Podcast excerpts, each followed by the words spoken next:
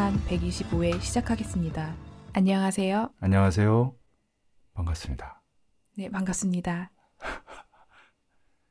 목소리 좋아요. 네, 그럼 전반 정세를 진단해 주시기 바랍니다. 네, 오랜만입니다. 이제 그간 많은 일이 있었죠. 근데 역시 올해 마지막들, 마지막이 중요하죠. 12월에 북남 남북 간에 당국자 회담이 있었고요. 북의 최고 리더가 수소탄 발언을 했습니다. 그리고 이제 남측에서 민항 합동 수사 발표가 있었죠. 탄저균만이 아니라 패스트균 실험도 있었고 오산만이 아니라 용산에서도 했다는 충격적인 발표입니다. 그리고 남측의 경제 위기 민생 파탄이 심화되면서 민중 총궐기가 12월 달에만 두 번 있었고요. 그리고 미국에서 금리가 인상되면서 남측의 경제가 휘청거리고 있습니다. 그렇지 않아도 남코리아 경제가 벼랑 끝에 서 있는데 미국이 뒤에서 떠미는 이렇게 비유할 수 있겠습니다. 대략적으로 이제 그 골자만 이제 말씀드렸는데 역시 그 마지막 달의 초점은 북남 남북 관계에 있죠. 과연 북남 남북 관계의 대전한 대변혁이 이루어지는가, 자주통일의 대통로가 열리는가 하는 것인데요. 그렇게 되지는 못했습니다. 그러나 북에서의 사회주의 강성국가 건설에서는 획기적인 성과가 있었죠. 대표적인 게 이제 미래 과학자 거리라든지 과학의 전당이라든지 백두산 영웅 청년 발전소라든지 정말 그 과거 10년에 걸쳐서 이루어질 변화가 1년마다 이루어진다. 10년이면 강산이 변한다는 말이 1년이면 강산이 변한다는 말로 바뀔 정도로 북에서의 사회주의 건설의 성과는 눈부십니다. 그리고 쿠바 미국 관계, 이란 미국 관계의 대전한 대변혁이 이루어졌지요. 우리로 치면은 분단의 수건을 해결한 쿠바하고 이란이 봉쇄망을 뚫은 그런 정도의 큰 변화가 있었습니다. 그리고 중동에서 그 골칫덩이인 IS, 본질에서 미 제국주의 이스라엘의 프락치 조직이죠. 거의 끝나가고 있습니다. 중동 정세가 정리되고 있다는 거죠. 이렇게 온 세계의 자주와 세계 혁명에서도 대전한 대변혁이 이루어지고 있습니다. 그러니까 올해 신년사에서 발표된 혁명적 대경사에서 북에서의 사회주의 건설과 온 세계의 자주와 세계 혁명에서는 말 그대로 대전한 대변혁이 이루어지고 있는데 북남 관계에서는 그렇지 못하고 있죠. 돌이켜보면 8월 말에 북이 힘으로 조국 통일을 이룩할 수 있었죠. 네. 예, 통일 대전이라고 표현하는데 네, 43시간 마라톤 접촉을 하면서까지 결국 대화로 말로 풀었습니다. 전쟁으로 힘으로 풀지 않고. 그리고 올해 5월 9일 러시아 전승절 때 SLBM 발사가 있었죠. 북극성이라는 이름 하에 잠수함발 탄도탄 미사일. 이 원자력 잠수함이 이제 북극을 경유해서 워싱턴 앞바다에서 마치 70년 전 히로시마 나가사키에 터트렸던 것처럼 슈퍼 EMP 미사일을 발사할 경우 그냥 승부가 나는 거죠. 그것을 작년 말에 백두산 칼바람이라고 불렀습니다. 10월에 김정은 최고 리더가 백두산에 가서 결심하고 12월 17일 김정일 선대 최고 리더 3년 탈상 때 금수산 태양궁전 앞에서 맹세한 그런데 올해는 이 외에는 잠잠했습니다. 정작 내외에 관심이 집중됐던 조선노동당 창건 70돌 기념 열병식 또 그 전후에서 은하 9호 우주발사체에 실어서 새로운 뭐 슈퍼 EMP라든지 또 다른 어떤 전략적 공세를 취할 것이다라는 분석이 대세를 이뤘죠. 근데 그렇게 하지 않았습니다. 그 덕분에 무사히 이상가족 상봉도 이루어질 수 있었고 민주노총 한국노총이 방북해서 북의 직총과 친선 축구 경기를 5월 1일 능라도 경기장에서 펼쳤죠. 그리고 이제 개성 만월대와 관련된 연구라든지 금강산에서 결해말 사전 편찬과 관련된 남북 북남 간의 자주적 교류가 있었습니다. 민간 교류죠. 최근에는 이제 여성 대표들 간의 회합이 있었고요. 그렇지만 이것을 북남 간에 대전한 대변혁이 이루어지고 자주통일의 대통로가 열렸다고 할 수는 없겠죠. 그래서 12월 달에 그 당국자 회담이 주목이 됐습니다. 사실 차관급 정도의 회담으로 어떤 문제가 풀릴 수 있을지 가령 금강산 관광을 가로막고 있는 오이사 조치 해제라든지 그러나 그런 조치조차도 취할 수 없음이 객관적으로 확인됐죠. 그래서 북의 조평통 발표로도 안함만 못한 회담이었다. 이런 평을 듣습니다. 그래서 이런 실무자들의 회담, 실무적인 접촉으로는 자주통일의 대통로가 열릴 수 없다. 최고위급 간의 정치적인 회담만이 박근혜 이른바 대통령, 박근혜 대통령의 방북이죠. 김대중 노무현 대통령의 방북과 같은 그런 결정적인 조치만이 북남 남북 관계의 대전한 대변역을 이룰 수 있다는 것이 다시 한번 확인됐죠. 그런 의미에서 북은 북남 남북 관계의 대전한 대변역, 자주통일의 대통로라는 목표를 달성하기 위해서라면 둘 중에 하나를 반드시 해야 합니다. 예, 힘으로 정리하든지 아니면 말로 풀든지. 말로 푼다는 것은 이제 박근혜 대통령의 방법을 반드시 실현시키는 거죠. 그렇지 않는 이상은 이루어질 수 없는 겁니다. 이루어질 수 없는 것을 던지면 빈말이 되겠죠. 그러나 북은 역사적으로 철저하게 입증시켰듯이 빈말을 하지 않지요. 한다면 하지요. 그런데 올해 다른 어려운 문제들은 다 해결했는데 북남 남북 간의 대전한 대변역, 자주통일의 대통령 요 문제만큼은 해결하지 못한 이유가 무엇인가? 8월 말에 힘으로 할수 있는 좋은 기회가 있었는데 그렇게 하지 않은 이유가 무엇인가? 10월 10일도 미국을 전략적으로 압박할 수 있는 기회가 있었는데 그렇게 하지 않은 이유가 무엇인가? 정말 그 예년에 비하면 작년이나 재작년에 비하면 뭐 상전벽해의 느낌이 들 정도로 코리아 반도에 군사적 긴장이 없었다는 거. 막바지에 이제 수소탄 발언이 있습니다만은 말보다 행동인 만큼 힘을 보여주려면 상대를 압박하려면 이제 제4차 핵시험을 했겠죠. 그런 측면에서 보면은 이 정도 말이면 충분하다라고 보는 거죠, 북이. 그렇게 해서 우리가 주목하는 거는 이제 7차 당대회가 내년 5월 초에 열린다는 거. 그래서 당연히 4월 말까지 제6차 당대회가 제시한 목표가 달성돼야 되는 거죠. 사회주의 완전 승리, 강성국가 건설입니다. 북에서의 건설을 말하는 거고요. 조계 자족 평화통일 통일혁명이죠. 그리고 온세계 자주와 세계혁명입니다. 이제 온세계 자주와 세계혁명은 방금 말씀드렸듯이 획기적인 성과가 있습니다. 남은 거는 이제 북남 남북 관계인데 그 대전한 대변역 자주통일의 대통로라는 목표를 달성하기 위해서 힘으로 아니면 말로 어떤 식으로든 변수를 만들어야 되는 건데 지난 8월 말에 힘으로 할 수 있는 기회를 말로 풀고 또 북미 간의 군사적 압박을 가해야 되는 절호의 시기인 10월 10일도 그냥 넘어가고 12월 달에도 발언 정도에서 끝인다면 이미 북미 관계에서는 사실상 정리됐다. 그런 결정적인 군사적 시위, 군사적 압박이 필요하지 않다.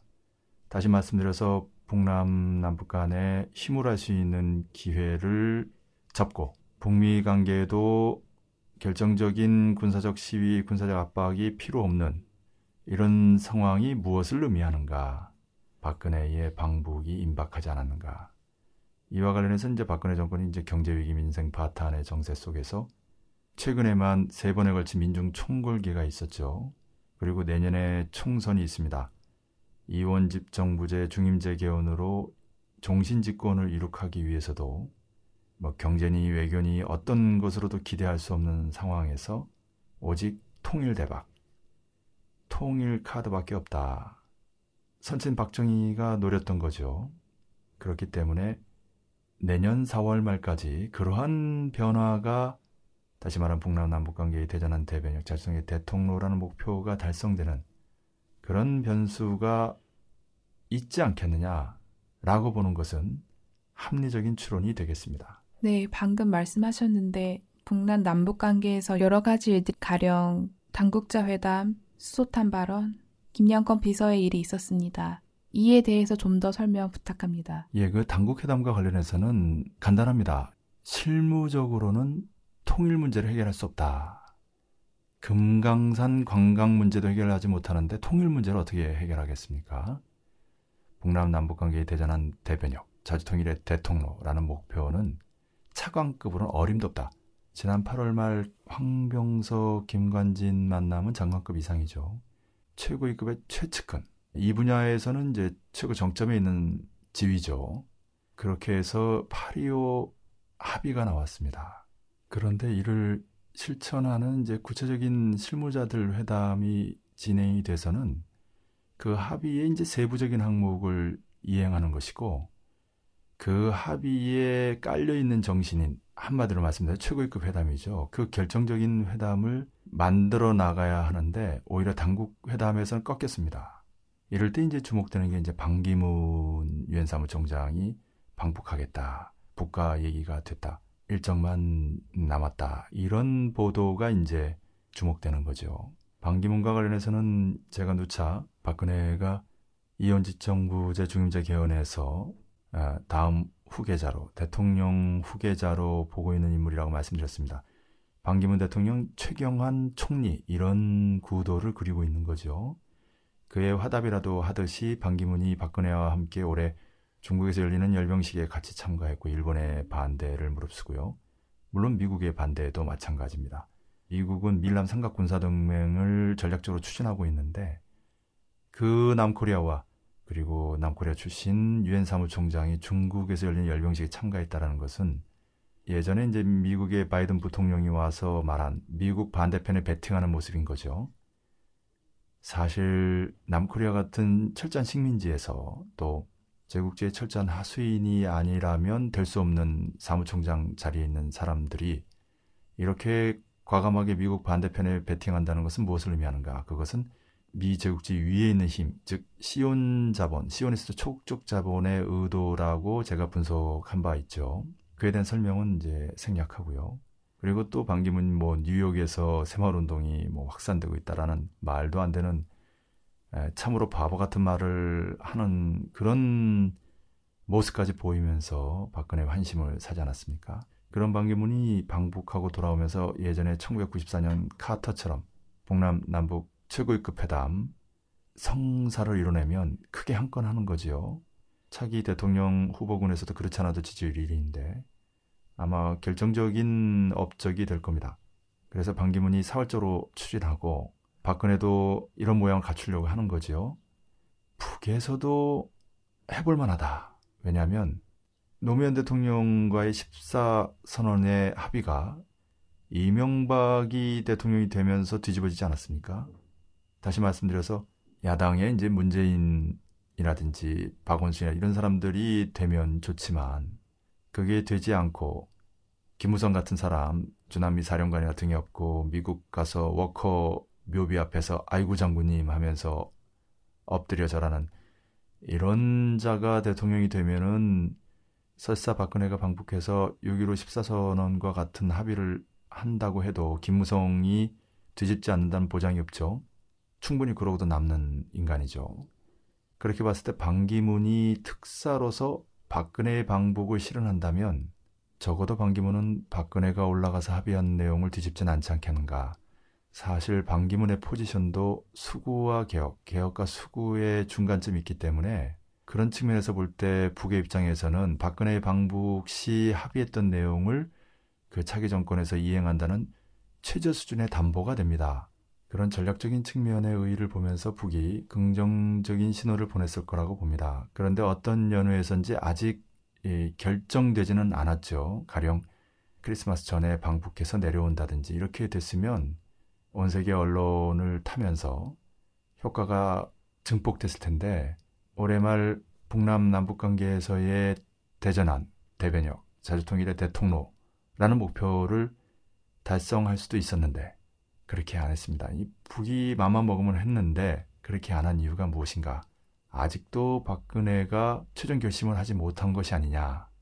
그렇다면 북이 북남 관계에서 피동에 몰리지 않게 해서 시간적 여유를 몇 개월 더 뒀는데 남의 박근혜의 방북 의지가 불명하다면 말로 풀리지 않는다면 그러면 힘으로 풀 수밖에 없지 않느냐. 그리고 박근혜를 움직이는 것이 결국은 상전 미국이기 때문에 그런 의미에서 상전 미국을 압박하는 변수가 필요한데 그게 바로 이제 수소탄 발언이죠.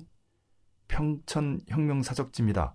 1945년 10월 달에 김일성 주석이 직접 털을 잡아준 북의 대표적인 군수 공장이죠. 그 혁명 사적지를 개건하면서 김정은 최고 리더가 현지 지도를 했는데 그때 한 발언입니다. 수소탄 발언. 말 그대로 이제 수소탄 발언이죠. 뭐 핵폭탄급 발언이다라는 말 많이 쓰는데 우리가 이제 굉장히 센 발언을 이제 핵폭탄급 발언이다라고 하는데 핵 중에서도 이제 수소탄입니다. 핵 분열의 원자탄이 아니라 핵융합의 수소탄. 그 위력은 비교가 되지 않죠. 근데 여기에 초점은 2012년 12월 10일에 발사된 은하 3호 2호기에 실린 광명성 3호 2호기. 우리는 슈퍼 EMP라고 봅니다. 그런데 이 슈퍼 EMP의 기술이 바로 수소탄 기술이거든요. 핵 융합 기술. 다시 말하면 미 본토 상공에서 이제 수소탄을 터트리는 겁니다. 그때 생기는 이제 전자파로 미국 내에 있는 모든 전기 전자장치를 이제 마비시켜 버리는 거죠. 이 기술은 미국도 가지지 못한 그런 무기를 북이 갖고 있는 것이고요. 미국도 이루지 못한 지상 500km 궤도에 안착시킨 거지요. 더 낮추면 떨어질 수 있고 더 높으면 효과가 반감되는데 뭐 800km에 이제 두 개 정도 올렸죠. 미국이 여러 번 실패하면서 그러나 북은 단 한 번에 500km에 안착을 시켰습니다. 그걸 이제 상기시켜 놓은 겁니다. 아, 2012년이고 이제 2015년 3년 만에 다시 그 즈음에 평천 혁명 사적지를 방문해서 북의 최고 리더가 소탄 발언을 한 겁니다. 정리하면 12월 12일은 바로 이 평천 군수공장에서 첫 기관 단총이 나온 날입니다.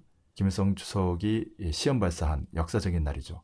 그날을 기념하면서 은하 3호 2호기가 발사됐었는데 그 딱 3년 뒤인 정확하게 얘기하면 한 이틀 전 10일자 보도입니다. 근데 그 즈음에 다시 평천 혁명 사적지를 방문해서 1945년 10월 달은 이제 김일성 주석이 직접 털을 잡아준 거죠. 그 70돌입니다. 그러니까 2012년 12월 12일은 1947년 12월 12일에 그 날짜를 맞춘 것이고 이번에 12월 10일 그 즈음에 방문한 것은 딱 70년 전 김일성 주석이 털을 잡아준 것을 기념해서 평천혁명 사적지를 개건한 데 맞춰 방문한 것입니다. 네, 말이 좀 까다로운데 어쨌든 간에 2012년 12월 12일에 연하 3호 2호기, 광명성 3호 2호기를 상기시키는 그래서 광명성 3호 2호기가 슈퍼 EMP라고 한다면 그것은 수소탄 기술이 전제가 되어 있는 것입니다. 그런데 바로 이 평천 혁명 사적지를 방문해서 다름 아닌 수소탄 발언을 한 거지요. 그런데 이제 중요한 것은 그냥 그 수소탄 실험을 하면 되는데 그에 해당하는 핵시험을 하면 되는데 그렇지 않고 말로 했다는 거. 다시 말씀드려서 실제 행동을 할 필요가 없이 말로 충분하다고 보는 거죠. 그만한 합의, 묵계가 되어 있다. 아, 미제국주의가 뭐 그런 합의 약속을 어긴 게 한두 번이 아니죠. 그러니까 백두산 칼바람이다. 5월 9일 슈퍼 EMP SLBM 발사 시험이다. 이렇게 압박 장치를 만들어 놨습니다. 그런데 올 12월에 다시 말씀드려서 은하 3호 2호기가 발사된 3주년의 즈음에서는 그저 수소탄 발언 하나만 하면 될 정도로 충분하다라고 북이 보고 있는 거지요. 그리고 올해 말까지가 아니라 4월 말까지로 일정을 수년했기 때문에 북이 36년 만에 제7차 당대회라는 카드를 쓸 정도로 자신만만한 거죠. 6차 당대회 때 다시 말씀드려서 3대 과업, 사회주의 완전 승리, 사회주의 강성국가 건설이죠. 조계 자적 평화 통일, 통일혁명, 원세계 자주와 세계혁명. 이 3대 과업에서 결정적인 성과가 없다면 절대 개최할 수 없는 것이 7차 당대회입니다. 김정일 선대 최고 리더가 열지 않은 그 7차 당대회를 김정은 최고 리더가 열 때는 그만한 성과와 확신이 있는 거죠. 그런데 여기서 우리가 주목해야 되는 것은 남측에서 이제 미남 합동 수사 결과 오산만이 아니라 용산에서조차도 15번이나 그리고 탄저균만이 아니라 페스토균 실험까지 했다는 것은 무엇을 의미하는가? 지난 상반기 5, 6월에도 그랬습니다. 북이 슈퍼 EMP SLBM 발사 시험을 하니까 미국에서 이제 오산에서 탄저균, 보틀리늄 실험을 했다라는 언론 보도가 잇따랐죠. 다시 말씀해서 이제 북이 슈퍼 EMP SLBM이라고 군사적 공세를 취하니까 미국이 탄저균 보툴리눔 실험을 오산에서 했다, 수도권에서 했다라고 하면서 유사시에 뭐 북에 뿌린다라는 압박처럼 보이지만 북이 철저하게 대비되어 있는 만큼 이것은 아, 서울과 경기도 이 수도권에 2천만이 살고 있는데 그 2천만 머리 위에 뿌리겠다라는 협박이거든요. 왜냐하면 코리아 반도에서의 전쟁은 3일 전쟁도 아니고 하루 전쟁도 아니고 3시간 전쟁이다. 새벽 2시에 시작해서 새벽 5시에 끝나는 전쟁이라고 제가 누차 말씀드렸는데 그렇게 되면 순식간에 삼면이 완전히 포위되니까 사실상 그 서울과 수도권은 더 이상 남이 아닌 거죠. 북에 확대된 상태로서의 지역이 됩니다. 그 머리 위에 뿌리겠다고 하는 겁니다. 그리고 이제 주남미군은 이제 준비된 백신을 맞으면서 이제 피해 가는 거죠. 물론 이것은 북이 미 본토의 워싱턴이나 뭐 시카고 한 두 군데 정도 히로시마 나가사키처럼 슈퍼 EMP SLBM 발사로 완전히 암흑천재 아비규환으로 만든 데 대한 아마 버벅일 가능성이 높습니다. 물론 이렇게 되면 또 북은 미 본토를 완전히 작살내버리겠죠. 그래서 사실은 이런 겁박이 통하지 않습니다. 어쨌든 그럼에도 불구하고 미 제국주의가 이제 쓸 수 있는 대응 수단이 없으니까 이런 구차하고 야만적인 수단으로 맞대응하는 거죠. 다시 말씀드려서 미 제국주의에게는 북을 위협할 만한 수단이 없다. 이게 그들 판단으로는 최선이다. 라는 겁니다. 그리고 이제 올 하반기에도 북에서 수소탄 발언이 나자마자 합동수사 발표에서 오산이 아니라 이제 용산, 탄주균만 아니라 패스트균까지 이제 강조했습니다. 실제 패스트균은 코리아 전쟁 당시에 이제 북의 세균전으로 해서 뿌려진 바로 그 역사적 사례가 있죠. 그러니까 노골적인 이제 북에 대한 위협이 됩니다. 다시 말씀드려서 이제 상반기하고 똑같은 패턴으로 북의 슈퍼 EMP 수소탄 군사적 공세에 탄저균 패스트균으로 맞서는 그런 상황이다. 이게 이제 북미 대결전의 현주소입니다. 그러니 그 싸움의 승패는 분명하다. 이미 결정됐다. 이렇게 보는 것이 합리적이지 않겠습니까? 예, 그렇습니다. 그런 의미에서 볼때 예, 상전 미국이 이미 철저하게 굴복한 상황이기 때문에 박근혜의 그 행보라는 것이 달리될 수 있겠는가. 다만 시기적으로 이 상대가 있는 싸움에서 8월 말이나 10월 초에 전쟁을 피하고 또 최고 수준의 군사적 긴장을 피하면서 목표를 달성하기 위해 불가피하게 시간을 연장할 수밖에 없다라고 봐서 이제 올해를 넘기게 됐는데 이것이 워낙 중요하고 시급한 문제이고 또 북에서 반드시 달성해야 되겠다라고 신년사에서까지 확인했기 때문에 36년 만에 7차 당대회라는 카드를 써서 4개월 연장이라는 비상수단을 쓰지 않았나 이렇게 봅니다. 그렇기 때문에 새해 초가 되면 그러한 측면에서의 변수가 어떻게 이루어지는지 여기에 정세 초점이 있다 이렇게 보면 되겠습니다. 네, 잘 들었습니다. 남측에서도 여러 가지 일들이 있었습니다. 무엇보다도 박근혜 정권을 반대해서 세 번의 민주총궐기가 있었습니다. 그리고 민주노총 위원장이 구속됐습니다. 네, 야당에서 안철수 의원이 탈당을 하고 노동법 개혁은 내년으로 미뤄졌습니다. 어떻게 보시는지요? 이제 경제 위기가 민생 파탄을 낳고 민생 파탄이 민중 총궐기를 부른다 이렇게 봅니다. 당연하죠. 경제 위기는 남코리아에서 지금 뭐 3대 악자라고 합니다. 미국 금리 인상, 저유가, 중국 경제 침체, 상대적인 침체죠. 미국 금리 인상은 실제 됐습니다.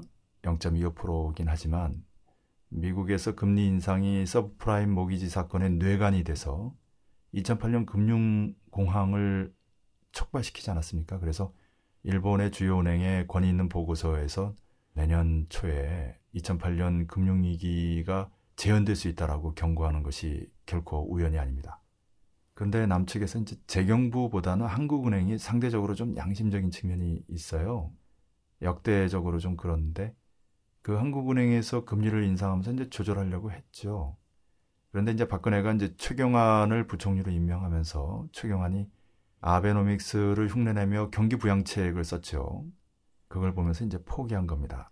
그리고 아니라 다를까 뭐 초이노믹스라고 하는 이제 최경환의 경기 부양책은 가계 부채만 170조를 늘리면서 그리고 경기는 오히려 더 침체시키는 이런 최악의 결과를 낳지 않았습니까? 예. 그것은 가계 부채 1200조를 비롯한 기업 정부까지 해서 총 5천조가 넘는 천문학적인 남측의 총 재정 부채가 블랙홀이라는 것을 의미합니다. 예, 다시 말씀드려 최경환이 경기 부양책이라고 쏟아 부은 돈 결국 부채죠. 가계 부채, 뭐 정부 부채 이렇게 늘리기만 했습니다만 그것을 다 삼켜버렸다. 이 블랙홀이 이렇게 말씀드릴 수 있겠어요. 한마디로 남코리아 경제는 그 예속성과 기형성으로 인해서 그 취약성으로 인해서 그리고 천문학적인 부채로 인해서 그 모든 걸 빨아들이는 블랙홀에 의해서 절대로 경제가 호전될 수 없다. 이것을 이제 확인시켜 준 거죠. 그리고 이제 이달 지나서 새로 부임하는 경제부총리도 그 기조를 유지한다고 하니까 다시 말씀드려서 이제 선거 전에 잠깐이라도 이제 경기를 좀 살려서 좀 어떻게 인기를 좀 누려보려고 했는데 그마저도 철저히 실패했다 이런 얘기인데 그것을 그대로 유지하려고 한다. 좀 가지를 치면 최경환이 이제 민물 학파라고 그래가지고 이제 저쪽 그 짠물 학파 예, 이름이 좀 재밌는데 그 하버드 예일 이렇게 바닷가 쪽에 있는 대학들이 아니라 보스턴이죠. 오데오 근처에 있는 이제 시카고 위스콘신 위스콘신 대학 출신이죠. 그 최경환이 뭐 그 이전에 유승민이라든지 이쪽 친구들은 이제 그 공급 중시 경제학 이제 시장 자율에 맡기는 작은 정부 공화당 정책이죠. 신자유주의 정책입니다. 그리고 이제 짬물학파는 그 반대로는 이제 수요 중시의 이제 경제학 큰 정부 뭐 세금 많이 걷어들여서 복지하자 이런 건데 최경환은 자기가 배운 대로도 하지 않았어요. 이제 아베노믹스를 그대로 따라하는 일본의 그 장기 침체의 징후가 나타나고 있다라고 하면서 아베의 처방을 그대로 따라서 했죠. 그래서 일본 경제가 호전되고 아베가 인기를 누리고 있으니까 그렇게 될 것이라고 기대하면서 예, 그렇게 한 거죠. 예, 물론 이제 뭐 민물학파다, 짠물학파다, 뭐 그렇게 뭐 공급 중시다, 수요 중시다. 예, 작은 정부라고 하지만은 결국 기업들 밀어주는 거고 자본의 요구에 충실한 거고 또 뭐 큰 정부 뭐 세금 복지 정책 이렇게 얘기하는데 결국 민중들의 오른쪽 호주머니에서 2만 원을 빼서 왼쪽 호주머니에 만 원을 집어넣는 어느 거든 결국은 자본 좋은 일 시키고 노동자로부터 민중들의 고혈을 짜내는 거거든요. 이것이 이제 공화당 민주당의 정책이고 그것을 서로 오가면서 시소 게임을 하는 거죠. 가운데 시오니스트 초국적 자본, 유대 자본이 그렇게 조종하는 겁니다. 그렇게 해서 이제 미국이 전 세계 최빈국이 됐죠. 예, 이것은 시오니스트 초국적 자본, 시온 자본, 유대 자본이 스페인에서 네덜란드, 영국으로 이제 숙주를 옮겨가다가 대서양을 건너서 미국으로 간 것의 최종 결과입니다. 스페인, 네덜란드, 영국, 미국의 공통점은 모두 한때 세계를 제패한 제국주의 국가였는데 현재는 가장 가난한 나라가 됐다. 다시 말씀드려서 숙주는 가난해지고 바이러스인 시오니스트 초국자 시온 자본만 이제 비대해진 거죠. 그리고는 이제 태평양을 건너서 중국으로 중국을 비롯한 5대 국가 브릭스로 이제 숙주를 옮겨가고 있는 상황이죠. 제가 여러 번 설명드렸습니다. 그런데 이제 거기서 배운 그런 알량한 경제 지식으로 미국 경제보다 또 일본 경제보다 말할 수 없이 취약한 남코리아 경제 블랙홀을 어떻게 해결해 보겠다고 경기 부양책 부채를 늘리는 정책을 썼으니 호전될 리가 없죠. 그래서 한국은행은 지금 3대 악재에도 불구하고 이 가계부채 부담 때문에 금리를 현 상태로 유지하는 다시 말씀드려서 미국이 금리를 인상하게 되면 남측도 올려야 됩니다. 그렇지 않으면 남측에 투자된 그 자본들이 미국 쪽으로 가지요. 더구나 저유가 정책으로 사우디가 재정 적자가 심화돼서 투자금을 회수하고 있는 상황입니다. 여기에 중동 경기를 타는 조선업과 건설업, 자동차업이 불황이죠. 특히 조선업. 그리고 남코리아 경제 위기는 미국에서 오고 현재 남측의 자본은 그 해결 방도를 중국에서 찾고 있습니다. 그래서 이제 뭐 안미 경중이다. 안보는 미국이고 경제는 중국이다. 이런 얘기가 이제 통설인데요. 최근 9일 리포트 대사가 안미 경중이 아니라 안미 경미다. 경제도 미국이다라고 말을 만들어낼 정도로 구차한 상황에 처해져 있죠. 그러나 어느 누구도 그 말을 믿는 사람은 없습니다. 왜냐하면 2010년을 기점으로 남코리아의 대중 무역 의존도가 20%를 넘기고요. 남코리아의 대미 무역 의존도가 10% 이하로 떨어집니다. 이미 대세는 확 기울은 거죠. 그 뒤로 5년이 지났어요. 그리고 2차 대전 직후에는 시온 자본이 미국을 통해서 서유럽의 마샬 정책을 썼습니다. 그런데 2008년 금융위기 이후 시온 자본이 유라시아의 중국을 통해서 마샬 정책을 쓰고 있어요. 다시 말씀드려서 시온 자본이 2차 대전 이후에는 미국을 통해서 돈을 뿌렸는데 세계 금융공황 이후에는 중국을 통해서 돈을 뿌리고 있는 겁니다. 그러니까 미국이 중국과 러시아를 묶어서 유라시아 포위한 전략을 구사한다라고 하면 되겠습니까?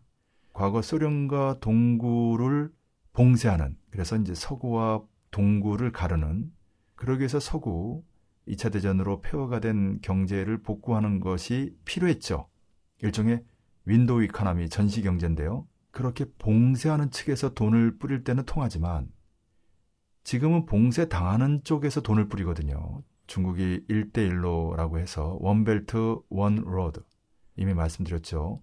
상하이에서 마드리드, 중경에서 함부르크 이렇게 철도를 놓고 과거 당나라 때 황관 정화가 갔던 그 코스대로 동남아시아 말라카 해협을 통과해서 이제 인도양 그리고 페르시아만 홍해 이렇게 해서 이제 남아공화국으로 가는 이런 육상 실크로드, 해상 실크로드를 놓고 있는 상황입니다. 이런 물류를 개척하면서 그의 상황에서 금융까지 만들어내는 이런 일대일로 정책의 NDB, 아이브, CRA라고 하는 각각 월드뱅크, ADB, IMF에 해당하죠. 이제 NDB 신개발은행은 이제 월드뱅크 세계은행 그리고 AIIB 아시아인프라 투자은행은 ADB 아시아개발은행 CRA 위기 대응 기금은 이제 IMF 국제통화기금 이렇게 해당이 되죠. 다시 말씀드려서 1944년 브레튼 우주 협정 직후에 45년 46년에 걸쳐서 시소의 오른쪽에 미국, 왼쪽에 유럽이라고 하는 시오니스트 촉적 자본의 세계 지배 경제 구조가 2014년 7월 달에 NDB가 만들어지면서 브릭스은행이죠. 시소의 오른쪽에 미 유럽 제국주의가 있고 왼쪽에 중국을 비롯한 브릭스가 있는 이런 세계 경제 지배 구조의 변화, 새로운 시스템이 이제 구축이 된 거죠. 이것이 바로 시오니스트 초국적 자본이 90년대 소련 동구 붕괴, 반제 이슬람 세력 선멸, 그리고 새로운 경제 지배 체제 이렇게 3대 전략을 구사했는데 이것을 이제 북이 주체 사회주의 고수 쿠바까지 예, 지켜주고 자본주의화가 촉진되고 있는 중국과 베트남까지도 견인하면서 그리고 이라크 붕괴 이후 이제 이란을 지키면서 오히려 이란이 봉쇄망을 뚫는 나아가 이라크도 에, 과거 후세인 반미 반이란 정권을 지금은 반미 친이란 정권으로 만드는 그런 면에서 보면 중동에서의 상전벽해가 이루어졌다라고 볼 수 있습니다. 그것은 소련 동구 붕괴 이후 미국이 후세인 정권을 붕괴시키는 전쟁을 중동에서 펼친 데 반해 지금은 세계 금융위기 이후 미 제국주의 패퇴가 눈에 띄는 상황에서 러시아가 미국의 프락치 조직인 IS를 깨는 전쟁을 펼치고 있지 않습니까? 이것을 통해서도 다시 한번 확인이 되죠. 다시 말씀드려서 중동은 이제 이란 그리고 이란이 조금 붙일 때는 러시아 이렇게 해서 정리하는 판이다. 미 제국주의 패퇴가 눈에 띄게 나타나고 있다. 뭐 그뿐 아닙니다. 그 중앙아시아에서 키르기스탄에서 미군 기지가 철거되고 이디오피아 옆에 지부티에서 미군 기지가 중국군 기지로 바뀌고 그리고 심지어 호주의 다윈 미군 군사 중요 거점인데요. 그 절반을 중국이 99년간 조차지로 사버리는 그리고 말레카 해협이 굉장히 중요한데 그 인도네시아에서도 중국 군항이 생기고요.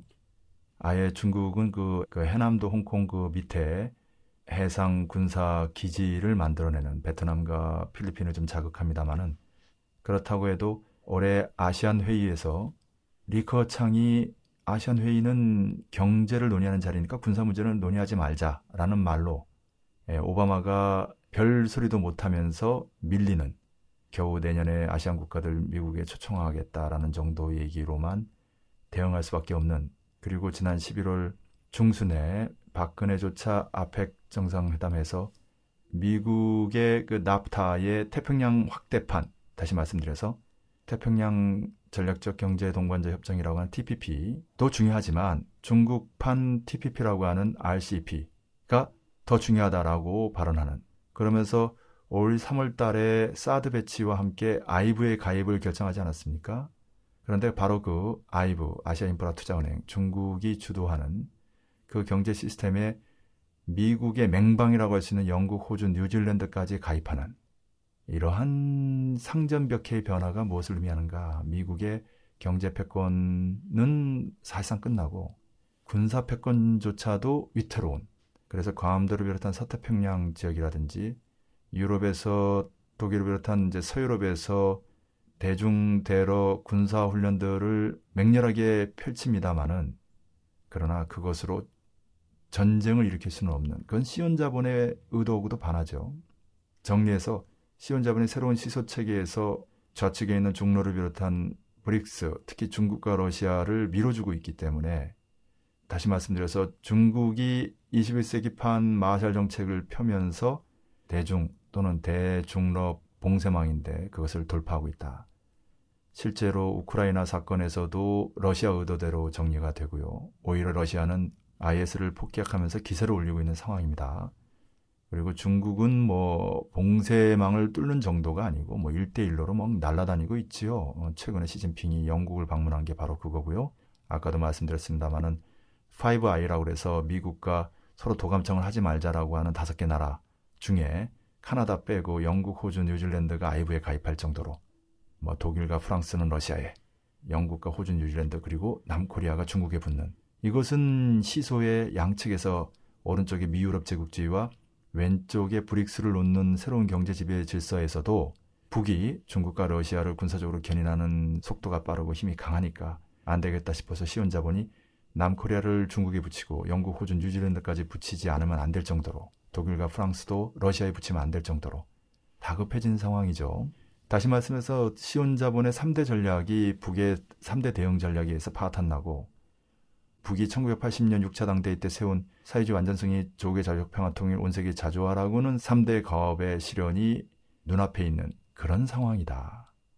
시온 자본의 전략들이 파탄나고 미제국주의 경제 패권이 사실상 끝나고 군사 패권마저도 마지막 발악 상태에 있는 그런 정세다. 예, 여기서 1929년 상대적 과잉 생산 공황, 1974년 인플레이션 공황, 오일 쇼크라고 하죠. 2008년 세계 금융 공황, 미국발입니다. 이렇게 약 한 40년마다 한 번씩 세계 공황으로 그동안 이러저러한 자본들이 축적한 걸 이제 싹 쓸어 담는 게 이제 시오니스트 초국적 자본, 시온 자본의 전통적인 방식이죠. 그래서 집권 여당이 잘못하면 이제 야당으로 바꾸는 이제 민주당에서 공화당으로, 공화당에서 민주당으로 이런 방식으로 미국을 통제하고 세계를 지배해 왔는데 1944년 브레튼 우즈 체제 수립 이후 70년이 되면서 이제 새로운 시스템을 만들 필요가 있는 거죠. 그래서 과거 미국과 유럽을 양측으로 놓는 시소 1944년 브레튼 우즈 체제입니다. 그 뒤 70년이 지나서 2014년 7월 월까지 마쳤습니다. 미유럽 제국주의와 브릭스를 양측에 놓는 새로운 시소 체계를 구축한 거죠. 이것이 시오니스트 초국적 자본의 21세기 기본 전략입니다. 그런데 이것을 꿰뚫어 본 북이 중국과 러시아를 군사적으로 견인해 버린 거죠. 그렇게 된 배경은 미유럽 제국주의와 중국과 러시아가 양측에 서려면 그만한 긴장이 있어야 됩니다.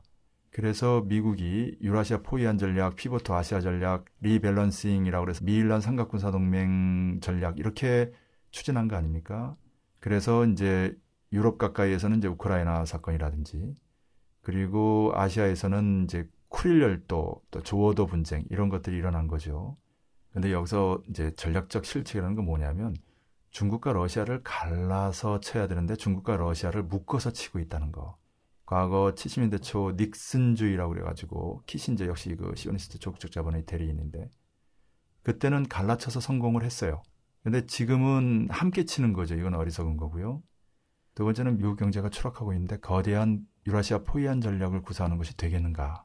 더구나 2차 대전 직후에는 사회주의 세력의 서진, 동쪽에서 서쪽으로 오는 것을 막기 위해 미국이 마샬 정책을 썼는데 돈을 뿌렸는데 지금은 중국과 러시아를 봉쇄하겠다라는 미국이 아니라 봉쇄망을 뚫는 중국이 돈을 쓰고 있어요. 왜냐하면 시온 자본이 중국에 대거 들어갔기 때문에. 그래서 일대일로 정책이라든지 새로운 브릭스 NDB 체계가 쓰지 않았습니까? 그러니까 그런 유라시아 포위환 전략이 성공할 리가 없는 거죠. 심지어 pivot 아시아 전략이라고 해서 키르기스탄이라든지 지부티라든지 이런 데서 미군 기지를 철수하는데 그러면 아시아 태평양의 가장 중요한 군사적 거점 중의 하나인 호주의 다윈항은 지켜야 되지 않겠습니까? 근데 오히려 거기 절반을 중국이 돈으로 사버리는. 그러니까 이제 마지막에 미국이 남은 거는 이제 미일란 삼각군사 동맹밖에 없는데 남측에서는 뭐 사드 정도는 배치한다라고 하면서 아이브에 가입하고 중국이 아주 밀착하고 있지 않습니까? 그 도구로 수밖에 없는 게 이제 경제죠. 2010년 이후 아까 말씀드렸듯이 무역 의존도는 완전히 역전되는 정도가 아니고 두 배 이상 차이가 나고 경제 위기는 미국으로부터 오고 경제 해법은 중국을 통해서 푸는 이런 상황이 됐기 때문에 어쩔 수 없는 거죠. 여기에 이제 북이 시온 자본 예, 미제국주의를 굴복시켜서 미군 철수가 눈앞에 둔 상황이죠. 그러니까 일본 군국지를 다그치는 수밖에 없는 거죠. 그래서 이제 작년에 일본을 압박해가지고 아베 총리가 호주를 방문해가지고 밴댕이 소갈머리인 일본은 원래 이게 자잘합니다. 그런데 예, 스텔스 잠수함을 같이 개발하자. 그 기술을 전수해주겠다. 이런 식으로 나온 거고요. 그리고 박근혜가 이제 여론 주제에 민감한 거 하나, 그리고 중국의 눈치를 보면서 일본과 거리를 둔 건데 미국이 하도 압박하니까 이번에 위안부 문제를 굴욕적으로 타결하지 않았습니까? 근데 그 결과가 아니한만 못한 정도의 지금 후폭풍이 불고 있어요. 1965년 선천 박정희가 한일 굴욕회담, 남일 굴욕회담을 해서 엄청난 저항에 부딪혔는데 바로 그 제2의 한일 굴욕회담, 남일 굴욕회담이 이루어진 거죠. 박근혜가 최근에 세월호 국정화, 특히 국정화에서 이제 자충수를 뒀는데 위안부 문제에서도 자충수를 둔 역시 닥터 스테판에서 오래전부터 예견한 이른바 위안부 문제를 근본적으로 풀 의지도 능력도 없는 게 이제 박근혜 정권이죠. 상전 미국이 시키는 대로 과거에는 이제 미국이 군사적으로 일본을 일을 밀어주고 외교적으로 남을 하나를 밀어주지 않았습니까? 그게 이제 이른바 위안부 문제인데 그 알량한 견제 균형의 시소 게임조차도 벗어던지고 전폭적으로 일본을 밀어주는 남을 압박하는 박근혜가 말을 듣지 않으니까 산케이 신문까지 동원해 정윤회 게이트 터트리고 김무성의 주남미 사령관이 엎이면서까지 이제 뭐 박근혜를 견제하고 압박하는 이런 수를 썼는데도 불구하고 차일피일 미뤄졌던 그 일이 한일 남일 굴욕회담 50주년이 되는 올해를 넘기지 않고 이제 전격적으로 타결된 거죠. 그리고 제대로 된 사죄도 아니고 그래서 이제 언제든지 또 다른 잡소리들이 나올 수밖에 없지요. 역사를 왜곡하고 할머니들을 모독하는 그리고 배상이 아니고 보상이죠. 그것도 전제 조건을 일본 대사관나 평화의 소녀상을 철거하는 조건이다라는 얘기가 이제 일본 언론들을 통해서 흘려나오고 있습니다. 정부로부터 나온 얘기죠. 이면 합의가 있을 거라는 추측이 그래서 이제 설득력을 가지는 거 아닙니까? 늘 하는 짓이죠. 4대 굴욕 외교. 그렇지 않은 예가 있을까 싶을 정도로 철저하게 예속적이고 줏대 없는 정권. 그간 박근혜가 일본과 관련해서는 뭔가 자존 있고 줏대 있는 모습을 보이는 것 같았지만 결국은 그게 가면에 불과했고 그것을 벗어던질 때만 기다렸는데 이제 바로 이제 그 시기가 왔다. 이거죠. 올해가 가기 전에. 근데 한마디로 말해서 일본의 군국주의가 부활하고 있는데 이른바 종군 위안부 사건 같은 것이 얼마든지 재현될 수 있는데 이제는 20만이 아니라 200만도 될 수 있는 그런 근본적인 변화에 오히려 편승하면서 뭐 위안부에 뭐 제대로 된 사죄를 받겠다, 제대로 된 배상을 받겠다 이렇게 하는 것이 되겠는가? 안 되는 거죠. 그동안 기회만 봤다. 그 본질이 적나라하게 드러났다. 이렇게 보면 되겠습니다. 그러니 박근혜 정권에게, 박근혜 대통령에게 과연 희망이 있겠는가? 내년 총선을 앞두고. 그러니 여당이 잘해서 총선에 승리할 전망은 없고, 그러니까 야당이 잘못해서 총선에 승리하는 포지티브 전략이 아니라 네거티브 전략 구사하는 거죠. 지난 대선에서 진보 개혁의 야권 연대를 깨기 위해서 진보를 종북이라는 감투를 씌워서 마녀 사냥하는. 그래서 이제 재미를 봤죠. 근데 지금은 이제 진보 세력이 이제 힘이 없으니까 개혁 세력을 분열시키는 그러니까 안철수가 이제 탈당하면서 이제 요란하게 내용을 겪고 있습니다.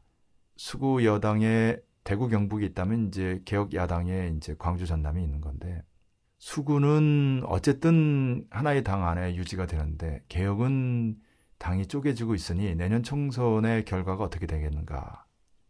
다시 말씀드려서 박근혜 새누리당은 잘못하는 게 천진데 그 반대편에는 야당 세력이 분열해서 반사 이익을 박근혜 새누리당에 주는 시스템 그런 상황이 만들어지고 있는 거죠. 이것이 또 무엇을 의미하겠는가?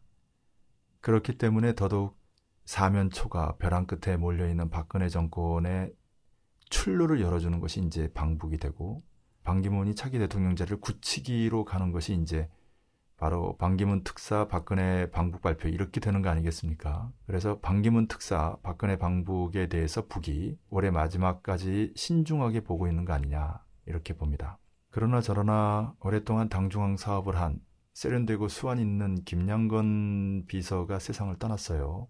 자동차 사고로 새벽 6시 15분에 예, 이제 북에서도 이제 즉각적으로 교통사고고 국장을 선포하면서 지금은 이제 온 세계가 인터넷 통해서 모든 정보를 공유하는 시대 아닙니까? 그래서 네, 이러저러하게 남측에서 별의별 소리를 다 할 것이기 때문에 이제 신속하고 구체적으로 보도했습니다. 여기서 이제 우리가 볼 것은 이제 김양건 당중앙 비서가 예, 6시 15분 교통사고라는 것은 이제 새벽에 출근한다는 거죠. 42년생이니까 올해 만으로 73세입니다. 그런데 새벽에 출근한다. 북에서 당중앙 비서란 70대의 연로한 몸에도 새벽에 출근해서 활동하는 자리다. 또 그만큼 인재라는 것을 의미하죠.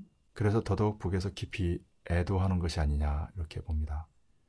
물론 이제 김양건 당중앙 비서가 세상을 떠났다고 해서 통일 정책에서 큰 변화가 이루어진다든 이러지는 않을 것이고요. 세간에서는 이제 원동현 부부장이 뭐 후임으로 어, 될수 있다라고 하지만 과도적으로는 그렇게 할지 몰라도 한동안 그 자리를 공석으로 두거나 다른 데로부터 그에 걸맞는 비중의 인물이 인선되지 않겠는가. 전통적으로는 김용순, 김양건 두 당비서가 국제비서 출신입니다. 세계를 알고 마지막으로 코리아의 통일에 기여하는 이런 인사 원칙, 이런 인사 관례였죠. 그래서 어떻게 될 것인지 현재 국제비서는 이제 김영일입니다. 예, 그 김영일 국제비서가 통일 분야로 옮겨올지 이게 주목이 되고요. 어쨌든 남측에서도 김양건 비서에 대한 이미지는 좋았던지 보수 언론들도 우호적인 보도들을 하고 있고요. 통일부 장관도 이제 조문을 했습니다. 그것은 북남 남북 관계가 비록 당국자 회담은 잘 안 됐지만 여전히 급진전될 가능성이 있다는 것을 보여주는 하나의 방증이라고도 할 수 있겠습니다. 예, 총골기만 말씀드리면 경제위기 민생 파탄의 필연적인 귀결이다. 민중 총궐기라고 했습니다만 민중 항쟁으로 번질 수밖에 없지 않느냐. 물론 북이 가세하는 이제 전민 항쟁이 아니라 남측 민중만의 이제 대중적 항쟁 이런 추세면 내년 봄도 불가능하지 않다. 그것은 지난해와 올해가 다르고 올 상반기, 올 하반기가 달랐듯이 올해와 새해가 다르지 않겠냐. 또 새해 상반기가 안 되면 새해 하반기라도. 박근혜 임기 4년차 레임덕이 본격적으로 진행되는 해죠. 경제 위기 민생 파탄은 더욱 심화될 것이고요. 오직 하나 대북 카드밖에 없는데 예, 그것은 칼자루를 북이 쥐고 있습니다. 야당을 분열시켜서 총선에서 어째 해보려고 하지만 어쨌든 천심이라고 하는 민심은 최근에 1차에 이어서 2차, 3차 민중 총궐기 때 보여줬듯이 박근혜 퇴진, 가자 청와대를 외치고 있습니다. 안타까운 것은 민주노총 한상균 위원장이 조계사에서 농성을 하다가 결국은 자진 출두를 하지 않을 수 없게 됐죠. 공안 당국의 비열한 공작에 의거해서 또 보수 세력들이 준동하면서 그렇게 됐는데 이러한 결과는 어쨌든 외부적인 파쇼적 탄압과 교란 공작이 이제 주된 것이다라고 봐야 되고요. 그럼에도 불구하고 우리가 이제 더욱 혁신하고 발전하기 위해서 주체적으로 총괄을 한다면 아, 민주노총 사무실에서 농성을 하고 잡히더라도 거기서 잡혔어야 한다. 저항하면서 뭐 유리창도 깨지고 뭐 어디 상처도 나고 이런 식으로 이 야수적이고 폭력적으로 탄압 연행을 했다면 민주노총의 총파업과 전 세계 노동대의 강력한 지탄을 받으면서 과연 박근혜 정권이 위기를 수습할 수 있었겠는가? 그렇게 안 됐다. 비록 노동법 계약은 해를 넘기게 됐다고 하더라도 과연 1월 8일 직권 상정을 피할 수 있겠는가? 그러나 현재의 준비 상황으로 여기에 이제 과연 민주노총이 제대로 된 총파업 투쟁으로 맞대응할 수 있겠는가. 그런 의미에서 한 위원장의 자진 출두는 참으로 안타까운 일이다. 그런 의미에서 민주노총 지도부는 민주노총의 전투력이 과거에 비해서 100분의 1 축소된 거 아니냐라는 투쟁하는 민중들 속에서의 비판 여론에 귀를 기울여야 한다라고 지적하지 않을 수 없습니다. 네, 그리고 2차, 3차 총궐기를 평화행진으로 문화재로 치르는 그 의도에 대해서 이제 중간층을 견인하고 또 폭력 시위 논쟁에 빌미를 주지 않으려고 하는 의도는 알겠습니다만은 박근혜 퇴진구호를 들고 청와대로 진격하지 않느냐 세상 바뀌지 않는다는 거. 지금은 청와대 방향으로 진격을 하며 대중적 항쟁으로 육박해 나가야 되는 상황인데 오히려 그 반대 방향으로 행진을 하면서 선거를 얘기하는 2차 총궐기 때도 그리고 3차 총궐기 때도 그랬고 선거에서 심판하자라든지 민중 진보 정치라든지 이런 표현들이 나오는 것은 위험하다. 투본 투쟁본부가 돼야지 선본 선거운동본부가 되면 안 된다. 그런 의미에서 이제 총궐기 본부가 투본이 아니라 선본이 아니냐. 지금 투쟁을 하려고 하는 거냐, 행사를 하려고 하는 거냐라고 하는 비판이 있는 거에 대해서도 역시 유념해야 된다. 이렇게 말씀드릴 수 있겠습니다. 네, 올해 팟캐스트 마지막 회인데 한마디 해주셨으면 합니다. 예, 코레반도 정세는 한마디로 해류는 바뀌었는데 판은 바뀌지 않았다. 남측 자체로 판을 바꾸지 못해서 북이 나서고 있다. 그러나 남측에서도 경제 위기, 민생 파탄이 민중 총궐기를 부르고 있다. 지난해와 올해가 다르고 올 상반기, 올 하반기가 다르듯이 새해는 달라질 것이다. 달라질 수밖에 없다. 그런 의미에서 어둠이 깊어질수록 여명이 밝아오고 있다라고 정리할 수 있겠습니다. 네, 오늘도 그리고 올해도 수고 많으셨습니다. 마치겠습니다. 네, 수고 많으셨습니다.